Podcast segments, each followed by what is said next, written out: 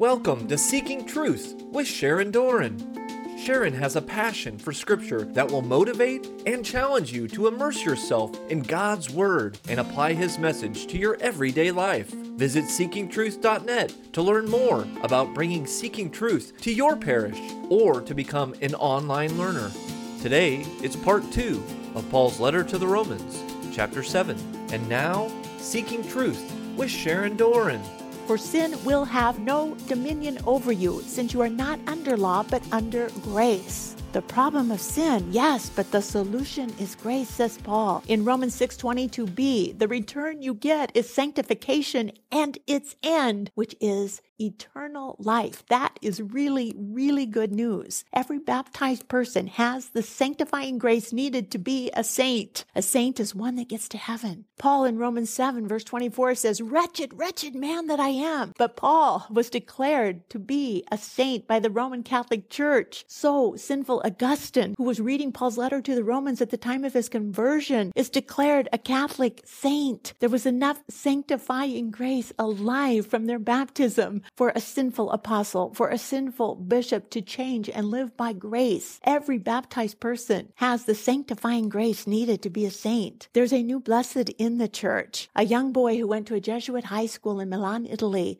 Pope Leo the 13th Classical High School. Blessed Carlo Acutis is his name, and he's being venerated in Assisi, Italy this month of October, the month of Mary. Carlo said, The Virgin Mary is the only woman in my life. Carlo Acutis died of leukemia in 2006. He was only 15 years old. His mother, Carlo, by his authentic witness, witnessed to both his parents and helped both of his parents return back to the Catholic Church. Before Carlo, Antonia, his mother, confessed that she only went to Mass for her first communion, her confirmation, and her marriage. The priest reported that it was Carlo who managed to drag his relatives, his parents, to Mass every day. It was not the other way around. It was not his parents bringing the little boy to Mass, but it was Carlo who managed to get himself to Mass and to convince others to receive communion daily. And once her son had received his first communion at age seven, Carlo never wanted to miss daily mass again. He convinced, he was convinced that the Eucharist was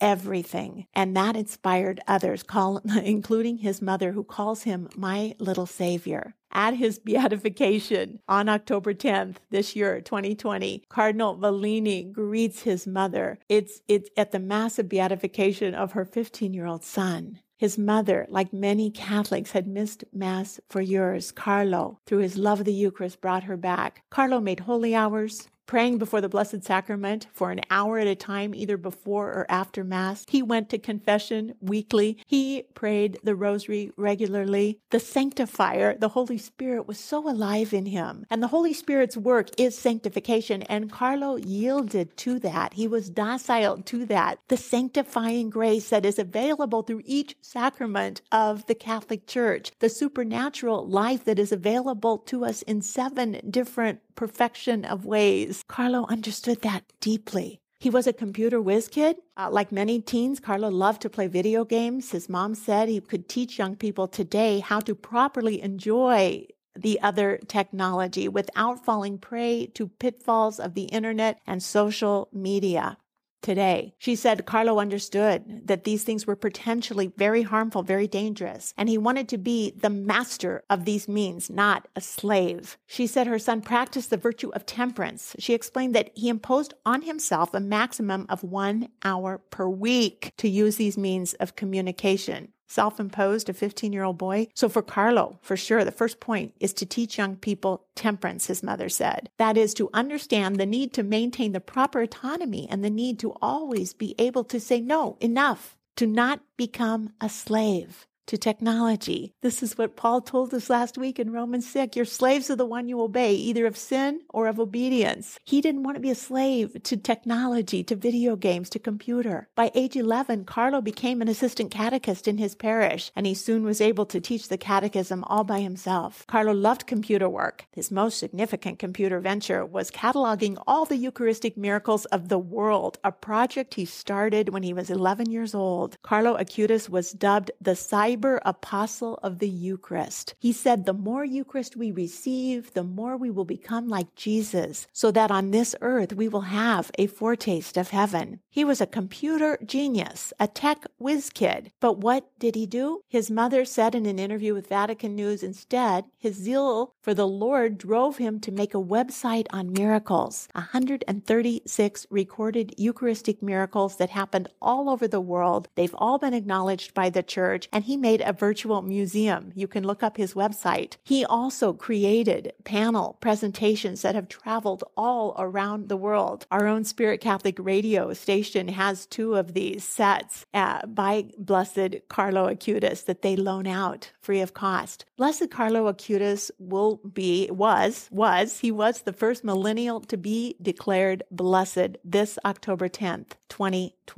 This is what Pope Francis said the next day in Rome. Yesterday in Assisi, Carlo Acutis, a 15 year old boy in love with the Eucharist, was beatified. He did not settle into comfortable inaction, but grasped the needs of his time because, in the weakest, he saw the face of Christ. His witness shows today's young people that true happiness is found by putting God first and serving Him and our brothers, especially the least. How many Catholics today, my friends, live in comfortable inaction? Comfortable inaction. Carlo loved traveling, but his favorite place on earth was Assisi, Italy, because of St. Francis. He became a servant of God in 216. He became venerable in 218, and now he is blessed in 2020. And this was his massive beatification. The intercessory miracle?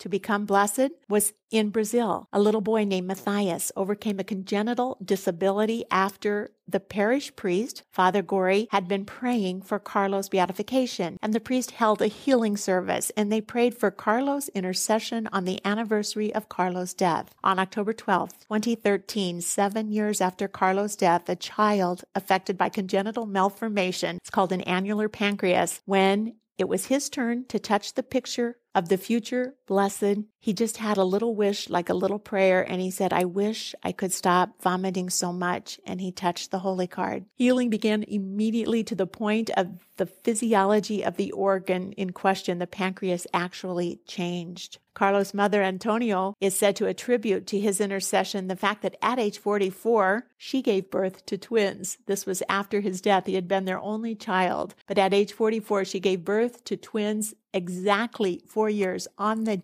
day following Carlos' death. Francesca and Michelle, the uh, the the new Acutis twins, twin girls, were born on the same day that Carlo died, four years later. Antonio told the press that her son had appeared to her in dreams, saying that he will not only be beatified, but also a canonized saint in the future. I am asking myself for Carlo's intercession right now for a special intention. I think Carlo looks like a Doran boy. He has both Polish and Irish bloodlines. His body was exhumed and is being venerated this month in Assisi, Italy. He looks like a normal teenage kid with a sports jersey and Nike shoes on his feet. Her son said, Antonio, the mother said that, that he didn't didn't like to waste money on useless things. He did not care about fashion or clothing brands. If she said to him, let's get you an extra pair of shoes, he would get angry and say, mom, one is enough. Let's help the poor. He was known to give many sleeping bags to homeless people. When he ha- was gifted a diary one time, he decided to use the diary to track his spiritual progress, good marks if he behaved well, and bad marks if he did not meet his expectations. And he tracked his progress in that notebook. And one of his quotes in there says, Sadness is looking at oneself.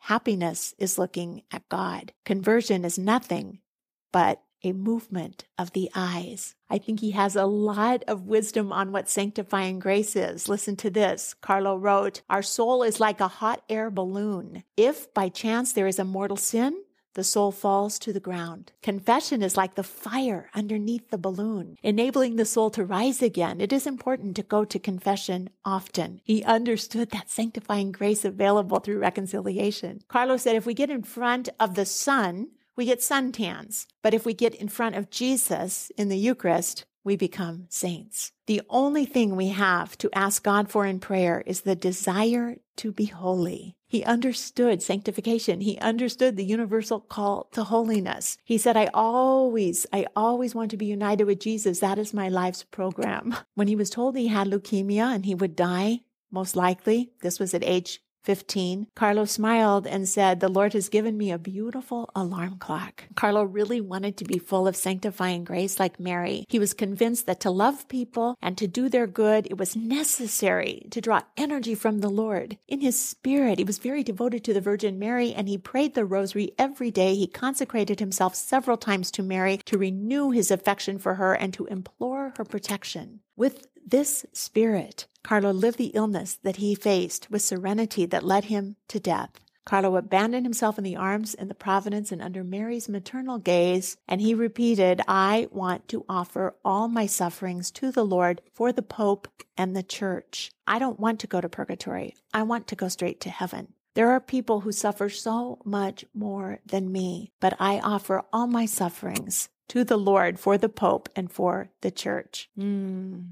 I love this quote from him that all people are born as originals, but many die as photocopies. He didn't want anyone to be a photocopy. He wanted all people to become the saint that God created you to be, the original. The same Holy Spirit that can help sanctify Carlo wants to help sanctify each and every one of us if we participate, if we are docile, if we yield to the divine life inside of us. And sanctifying grace is available through all the sacraments of the church. And the supernatural life is available to us in seven different ways for sure. Now, can lay people love in this heroic way? Yes, yes, yes. Because inspired by the other lives of authentic holiness, saints make saints. It's true. Iron sharpens iron. Saints are inspiration. I love the Catholic saints, and I've always, since I was a small child, loved saint stories. They're inspirational. Saints make saints. Now, love was the new covenant wedding gift from God. Okay. And look at this analogy from Paul it's at the beginning of chapter 7. Do you not know, brethren, for I am speaking to those who know the law, that the law is binding on a person only during his life. Thus, a married woman is bound by law to her husband as long as he lives. But if her husband dies, she's discharged from the law concerning the husband. Accordingly, she will be called an adulteress if she lives with another man while her husband is alive. Now, why in the world is Paul talking about marriage laws right now? Paul's making an important point about covenant marriage law, that it is forever until death do us part. That's what the law says. Jesus himself taught about the permanence of the marriage covenant. There are no longer two, but one. What therefore God has joined together, let no man put asunder. It's until death do us part means exactly that, forever. Only death would end the marital covenant. Only God is faithful. Only God is holy. The blood covenant with Abraham would only depend on God's faithfulness alone. Abram prepared the sacrifice, he protected it, he defended it, but God put him into that deep, deep sleep, and God alone would pass through the bloody carcasses. Now, why? Because Abraham has a fallen human nature. He has concupiscence. He has a proclivity to sin. He can't do it. He has a weakened nature. And fallen humanity just can't do it. Fallen men and fallen women are always unfaithful. Only God alone is always faithful. And so fallen humanity can't stay 100% faithful all the time. True love always requires freedom. And so they said to Jesus, Moses allowed a man to write a certificate of divorce and to put her away. And Jesus said to them, For your hardness of heart, Moses allowed you to divorce your wives. But from the beginning, it was not so. God always wanted a forever permanent covenantal love with humanity, but God granted humanity freedom. God lovingly gave his creatures freedom so they could freely love God back. And in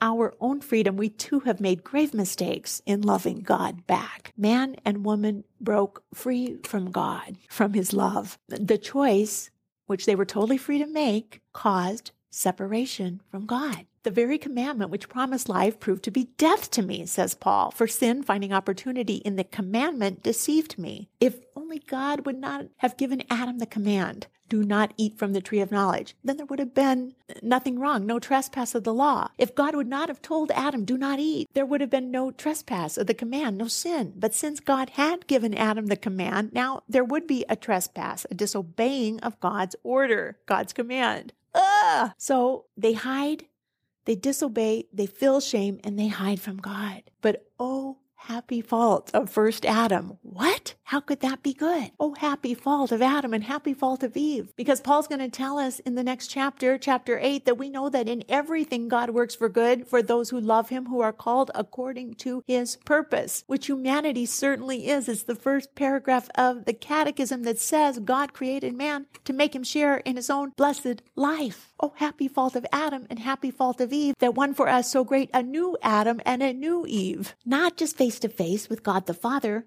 and a hidden Trinity, like in Genesis, but now God would reveal a full triune God, three distinct persons in one God. You were infused with sanctifying grace, the divine, the supernatural life of the Trinity. But now you know the Trinity in that way, but now there's also a new Eve who will be crowned Queen of Heaven and Queen of Earth. This Queen is fully creature. We call her the Queen of Hope. Hail, Holy Queen, Mother of Mercy, our life, our sweetness, and our hope. Mary's a mere creature and she makes it. She gives us hope. She makes it back to the heart of love itself. Not only does she make it, she is crowned the queen of heaven and the queen of earth. She is queen over all the saints and queen over all the angelic beings. It's no wonder why Lucifer, the most proud and the most arrogant and the most proud of all angelic angels can't stand Mary, a mere creature that would one day be higher than him in the heavenly realm. Non serviam, Latin for I will not serve. I will not serve God's plan. That's what Lucifer said. In this beautiful painting, uh, it's 23 feet high, 7 feet wide. You see Mary at the top being crowned as Queen of Heaven she she has her traditional white lily of purity at her side the matching blue and red robes with her son jesus. There's the holy spirit right in the middle with the cherub the the cherubic angels around them and jesus on his side the scales of justice for weighing the souls because he the father has given him all authority to judge. Mary who is crowned queen of heaven and queen of earth is the hinge pin between heaven and earth. How? How is she that? She's already made it into heaven. She She's full creature and she has been assumed body and soul into heaven. On August 15th, every year we celebrate the solemnity of her assumption. The Immaculate Mother of God, the ever Virgin Mary, having completed the course of her earthly life, was assumed body and soul into heavenly glory. That is from Pope Pius XII, his document called Most Bountiful God. It is a re- divinely revealed dogma of the Catholic Church, divinely revealed by God. It's been infallibly proposed by the magisterium of the church that Mary, fully human and full of God's sanctifying grace, has made it back in full body and full soul to paradise. That was proclaimed only 70 years ago. We're having the 70 year anniversary of that dogma. It takes time for the theology to unfold by the Holy Spirit within the magisterium of the church. Hail, Holy Queen, Mother of Mercy, our life, our sweetness, and our hope. Paul says, Do you not know, brethren? For I am speaking to those who know the law. The law is binding on a person only during his life. Thus, a married woman is bound by law to her husband as long as he lives. But if her husband dies, she's discharged from the law concerning him. Accordingly, she will be called an adulteress if she lives with another man while her husband is alive. Why is Paul making a point about covenantal marriage law? Jesus will teach in a much different way than St.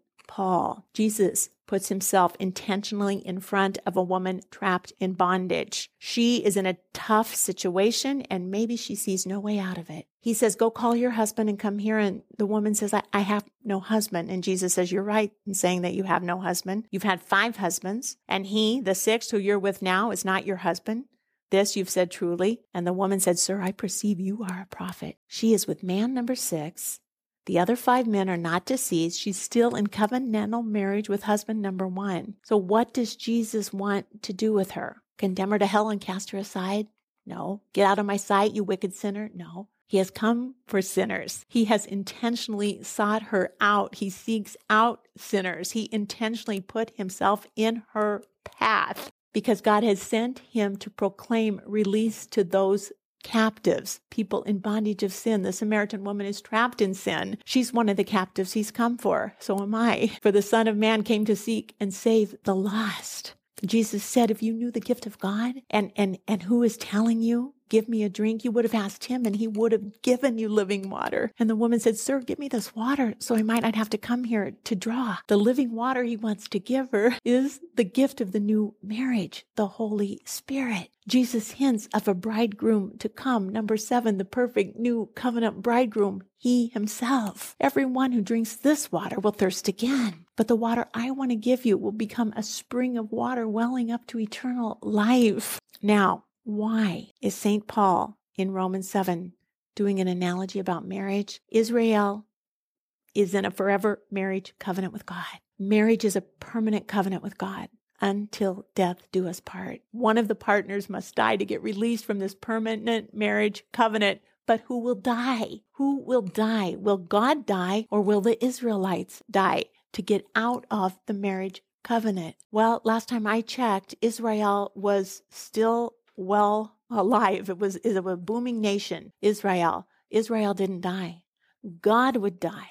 God would die in his second divine person. The marriage covenant to Israel was officially ended at God's death. He got out of the marriage covenant. Until death do us part, the death of God has ended the marriage. But wait, there's more because death could not hold God down. God conquered death itself. So on the third day, God in the second divine person rises over death. God crushed death. Death has no part in God. Death cannot keep God down. There is no death in his divine personhood. He fully died in his full human nature, but now because of the hypostatic union that we talked about last chapter, now because of the hypostatic union, Jesus has risen in his divine personhood. Jesus Christ, the bridegroom, enjoys as head in his human nature to the human nature body of the church, his bride. He draws the human nature bride into his own divine personhood by a new and eternal marriage covenant. Oh, yeah. But it's not exclusively for Israel only. It's not just for the Jews. It's for all Abraham's descendants, for all the nations. Paul tells the Ephesians, the Gentiles are fellow heirs and members of the same body and partakers of the promise in Christ Jesus through the gospel. And Paul tells them in Ephesians 5 that Christ loved the church and gave himself up for her that he might sanctify her, having cleansed her by the washing of water with the word, that he himself present the church to himself in splendor without spot or wrinkle or any such thing that she might be holy and without blemish. Just as God washed his first bride clean in Exodus 19 on Sinai, three days of washing to prepare for God to come down. God washed the final bride clean. Three days in the tomb Jesus spent. The old covenant marriage, the new covenant marriage. The first divine person is the husband. The second divine person is the bridegroom. Israel is the bride in the old. The universal bride is all nations in the new covenant. The first marriage, God the Father in his divine personhood as Father the final marriage, God the Son in his divine personhood as the Son of God. And they're one and the same. Jesus reveals that I am in the Father and the Father is in me. Philip, if you've seen the Father, you've seen me. The Old Testament, it's concealed. The New Testament, it's revealed. Romans 7 says, if her husband dies, she is set free from the law. She's done. She has freedom from the law. That was the wedding gift, but it's over.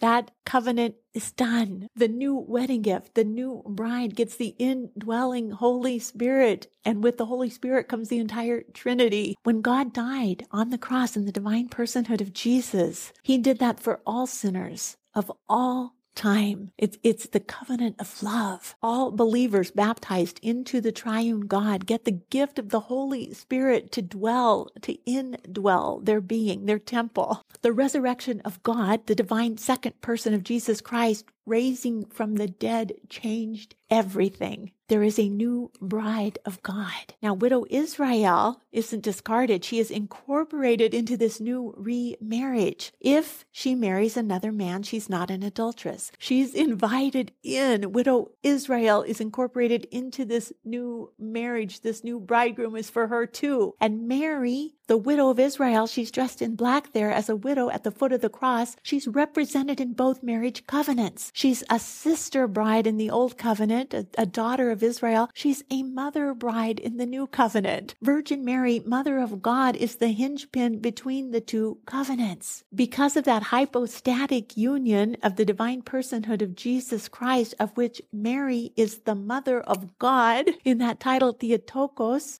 God bearer, the mother of God, Mary is the sole individual chosen by God for the divine mission of divine motherhood. Every other believer, without exception, is adopted by grace to become a sibling, a younger brother of Jesus, a sister of Jesus. Jesus is the firstborn among many brothers and sisters. But Mary is the only one, the only believer who Jesus can address with the words, Woman, behold your son. Mary is a human mother to a divine son. John, on the other side, is a sibling, a brother. Mary is the only mother of God. And Mary then if Jesus is our sibling, Mary also becomes our mother. She's the mother of the new marriage covenant, the mother of the bridegroom, and we are all her children. Mary is the new Eve, truly the mother of all the living. Mary, through her div- human nature, but divine motherhood, pulls us all into the divine family. Now,